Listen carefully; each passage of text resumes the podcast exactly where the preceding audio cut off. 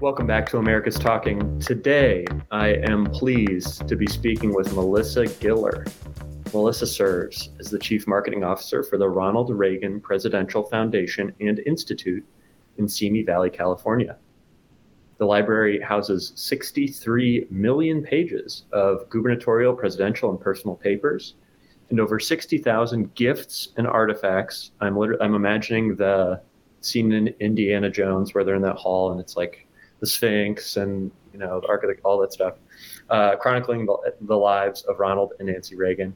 It now also serves as the final resting place of America's 40th president. Welcome, Melissa. Thanks for having me. So, I was doing a little research before our interview on the history of presidential libraries. I did not know it's relatively modern. Apparently, and please correct me if I'm wrong. It's basically FDR is, con- is considered the first person to do it. Donated all of his papers in 1939 after leaving office. But since then, obviously, a ton has changed. I'm interviewing you. Um, in, I'm in Chicago right now. Melissa's in California. Uh, the Obama Presidential Library in Chicago, for example, is famously uh, not really a library. There's not a research library there. They don't plan to house any papers there. It's more of a sort of training and events type of center. I'm wondering, uh, what is the purpose of a presidential library today? How should we be thinking about that? Sure. So, you know, they're called the presidential library. So we're the Reagan Library or the Obama Library or the Bush Library or the Clinton Library. But it's sort of a, you know, confusing name because we'll get calls, you know, can I borrow books from your location? Or, you know, do I need a library card to come visit your location? We're really a museum. And uh, to your point, that's what President Obama's will be. We're your museum of the life and times of your specific president. So at the Reagan Library, our museum covers Ronald Reagan from boyhood through post presidency and his passing. Um, the library portion is the archive section that you just sort of rattled off, right? So they are all here on our premises. And if you are a researcher, a scholar, a student, a teacher, and you're writing a paper or a book or whatever it may be on a topic, let's say the Cold War and the Berlin Wall, you would contact our research room. You tell them the specific things you're looking for, the dates or the people, and then our archivists will actually go through our archives and find the papers and memos and speeches um, that circles that topic. And then you can come into our research room and they will share those documents with you. That's what the library side of it is. Um, it's getting very cost prohibitive to run these libraries. Um, so the Obama Foundation made the decision, and we actually think it's a smart decision that will get carried out going forward to separate the library from the museum. So all of Obama's artifacts and papers and photos and all of that and gifts will be housed and centrally at the National Archives and Records Administration, mm. I think in Virginia or Maryland, where NAR operates all the libraries out of. And then the location, as you said, will just be events and museum. Uh, we wouldn't be surprised if this is the new model going forward. It's actually cheaper for the government to run it that way. Um, so it's pretty smart. Right. Well, and I mean, I would think if you're doing presidential research, you might want to have most of the presidential things in one place rather than That's contacting right. right. like a dozen libraries That's saying, right hey, That's can right. I have access to these papers? Okay, so more That's centralization. Right. And then how does that that funding really work? Is the federal government uh, the primary funder mostly of these presidential libraries and sites? Well, and to answer that again, why we think the Obama model will be the model of the future uh, the federal government funds the National Archives portion of the library and museum. Okay. So all of the archives, the archivists that oversee those archives, um, the security guards that manage and maintain those areas, all paid for by the federal government. But um, for the most part, the foundations, I happen to be a foundation employee. I know it gets a little confusing. The foundations are funding the museums and the exhibits, the education, the programs. Um, and so at not all libraries, ours, for example, and the Bush is the same, Bush 43. Um, the foundation's actually taken over the museum to help the government with costs. So we pay for the front desk staff um, and the membership staff and things like that. It's not like that in all in all museums. So in some of the museums, the National Archives is still running the museum, so that's a higher cost to them. Mm-hmm. Um, so it just there are different hybrid models depending upon the presidential library and foundation that run them. Got it. Well, thank you for letting me nerd out on the operations and funding of presidential libraries. I was very curious about it. I feel totally informed now. Okay.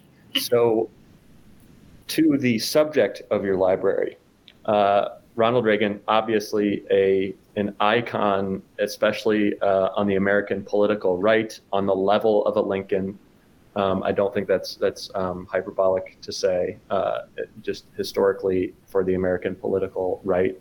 Uh, what do you find that Republicans often uh, mistake or overlook about Reagan's legacy? I often think about the fact that he challenged an incumbent Republican president, which was unheard of at the time, right? And I probably not something that maybe uh, Republicans born in the last 30 years understand or know about. What are those things that you think are overlooked or perhaps misunderstood by by uh, folks on the right?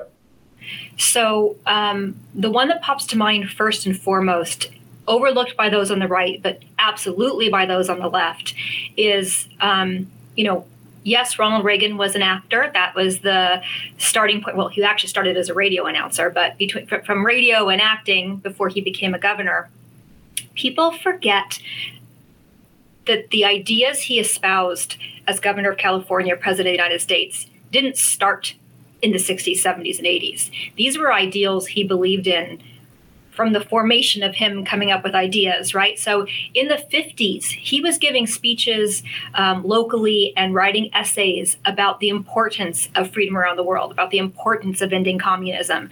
Um, he was. Um, the president of the Screen Actors Guild in Hollywood. I think he's the only president to ever be a union president, as well as the president of the United States. And during his time as president of the Screen Actors Guild, he fought communism.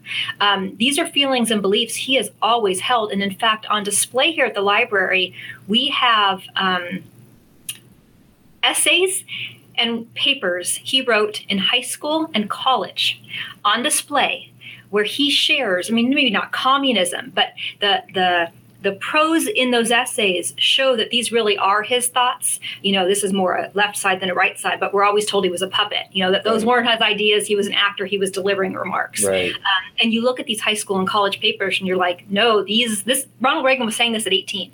Mm. Um, the, the, he, they were core beliefs and ideals that he held and principles he fought for his whole life. And where did those? What informed the formation of those ideas for him at a young age? So, um, in try not to be too long in my answer, but um, I don't know how much you know about him. His father was an alcoholic. Um, his mother was a very devout Christian, um, and he was super, super shy. It turns out that he didn't have good eyesight, and before they realized he needed glasses, not being able to see caused him to be very shy and inward. And he read, he spent years and years of his life sitting in his room reading books.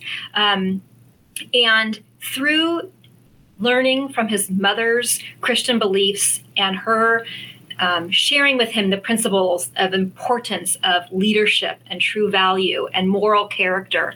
That's where a lot of it actually started from. Um, the one thing he really learned from his dad was that all people are created equal. His father believed so strongly it did not matter if you are were white skinned or black skinned or you know you were of Asian descent, um, you were equal. And he learned some very valuable lessons. His father wouldn't get gas at a local gas station because the um, his father was pumping gas one day, or I guess at that time attendants pumped gas, but mm-hmm. the father, his father was at a gas station one day, and the gas station wouldn't serve a black family. And so um, Ronald Reagan's father made a huge deal of, we will never come back to this establishment, and they didn't. So Ronald Reagan learned a lot from his parents, and the point of me bringing up this father was an alcoholic, Ronald Reagan learned perseverance. Um, he learned adversity. Um, he learned the importance of the American dream because there were times where he writes about this in his autobiography. He would come home as a high schooler or in college, and his father would be drunk, passed out on the didn't even make it in the house, you know, on the, mm-hmm. in the snow on the porch, you know, on his porch. And Ronald Reagan had to drag his father into the home, um, and his father had a hard time keeping a job, so they were always moving, um, and all of these different things, living in small towns. Um, I think that's where he, you know, especially the national pride and, and American dream came from. A lot of the freedom and democracy and ending communism and ending the Cold War really came from the 50s and 60s. Um, following his acting career, he was the spokesperson for General Electric Theater, and he was paid to travel the United States, going to different GE plants and talking to them and learning. You know, he, he would meet them face to face, handshake to handshake, learn about what was bothering that town, those people, what they saw um, were the issues of the day, and he would turn those into his speeches. And he talked often about it was those speeches and traveling as a GE spokesperson that did actually sort of form his later years thinking.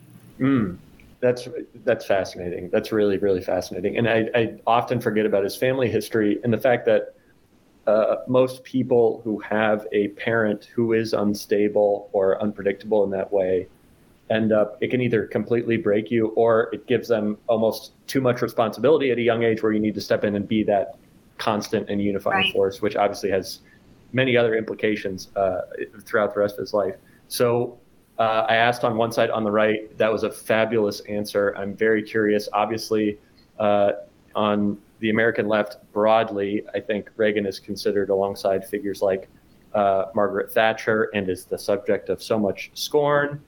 And uh, particularly, I think, and this is uh, due mostly to media in the last 15, 20 years, the drug war has become a really looms large in sort of the left's uh, picture of Reagan. What do you think some are some things uh, that the American political left overlooks or or doesn't understand about Reagan? So, not to repeat my answer, um, but the one we deal with most often that is really upsetting to us is the left's not stereotypically everybody, but there's a strong belief from the left that Ronald Reagan was a bigot. Um, and it couldn't be farther from the truth. You know, I shared the story about um, the gas station attendant, and and um, uh, Ronald Reagan carried this through his whole life. In fact, as president, I can't remember what year it was, but it was in the beginning of his presidency.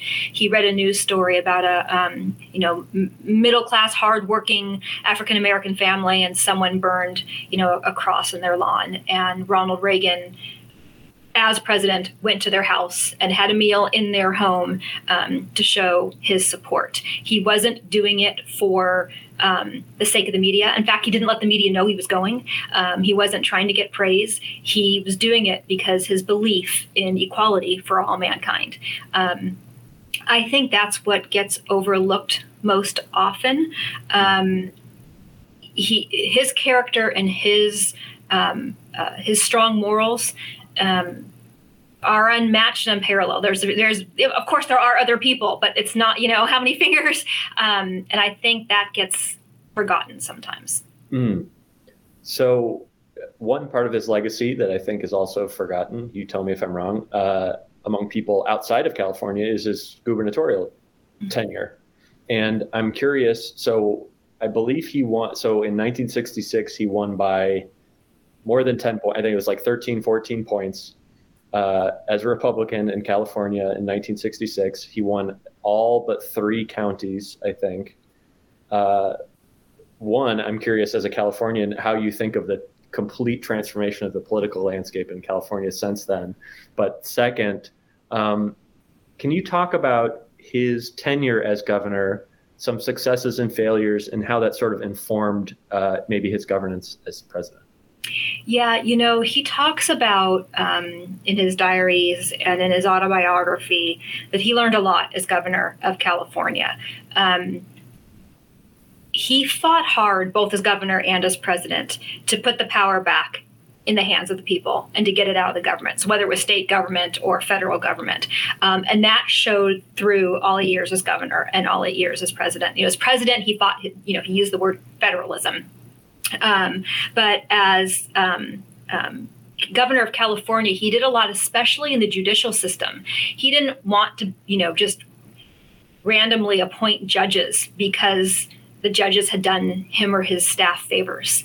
Um, he put it into um, uh, each county. He, he'd, he'd create panels of people who would vet and determine who those judges should be that would be best for the county. Um, those are the type of things that he really fought for, for again, first as governor and then as um, president, of course, lower taxes. You know, and you asked about living in California. The taxes in California are just there's no word for how out of control they are. And of course, people, you know, trying to flee California in, in droves. And now they're telling stories about I don't know if this will pass or not, but they're saying, you know, California is looking at creating a bill that if you move out of California, you will keep California taxes for mm. X number of years in your other state. Um, That's always a good sign for, for nations, for states, is uh, trying to keep people's passing laws to, to keep people's incomes right. or businesses or persons inside of the nation or. It's crazy. Or, it's crazy.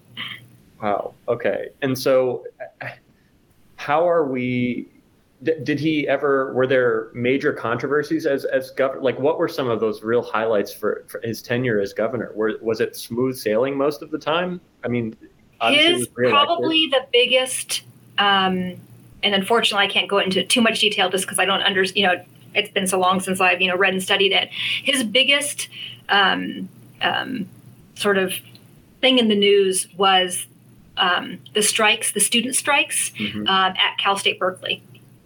Um, I can't remember what year it was, um, but that was the biggest thing at the time of, um, I, I, if I can recall correctly, um, from when he was governor. So moving into the presidency, I think one of the things I always find fascinating because you can tell there are some uh, dignitaries or public figures who will, uh, in public, not really ever honestly assess here's what here's what I thought looking back were some of my biggest mistakes or biggest things I learned, you know, during my tenure in this position, because you almost have nothing to gain from it at that point. You get a big press, uh, you know, palooza about, you know, uh, regretting uh, a conflict overseas or some or a pardon, or you know, it's it's very flashy. Um, but in private, often you find people in reflection will write things that they wish they would have done differently or, or key moments that uh, maybe they feel like they fell short on. I'm, I'm wondering what for President Reagan, um, if anything, did he talk about uh, mistakes or, or learning moments throughout the presidency? In his autobiography, he discusses two um, that come to mind. Um, the first is the HIV crisis, the AIDS crisis of the mm. 80s. Um, he still to this day takes a lot of negative press over his, um, in the in the press's words, ignoring of the horrendous pandemic um, um, disease um, that took over the United States um, during those years. In his autobiography, he discusses he wasn't ignoring it.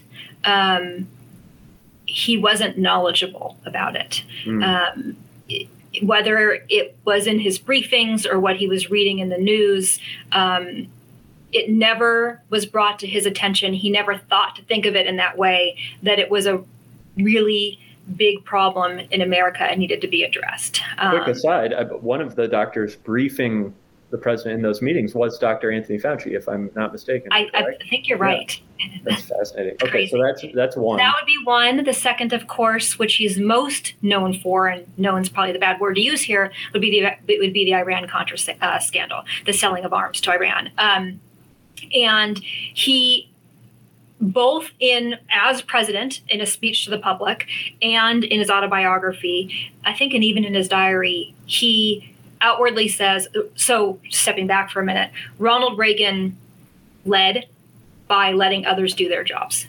and um, might not have always been in the weeds the way some leaders choose to be in the weeds. And so, looking back, um, especially in his autobiography, looking back at the Iran Contra scandal, that's what he says was his mistake. Um, uh, not even just believing what he was told, but not digging deep enough. Um, um, accepting what was being told to him, not questioning um, what was being told to him or what wasn't being told to him. And then, of course, the arms being sold and, and, and the downfall from that. Got it. On the topic of maybe underappreciated things, uh, especially today, we don't live in an America where there is any kind of unifying common almost cartoonish enemy of the American people in the same way that we saw with the Cold War. And I think, uh, and obviously correct me if, if you think differently, uh, when Reagan entered the White House, to most people, the Cold War seemed the end of the Cold War was a very long way off, and maybe was not really even in the in mainstream consciousness at all. And my understanding was that uh, Reagan, through his study uh, on uh, on the matter had concluded, no, this is actually quite weak, um, vulnerable, and could crumble quickly.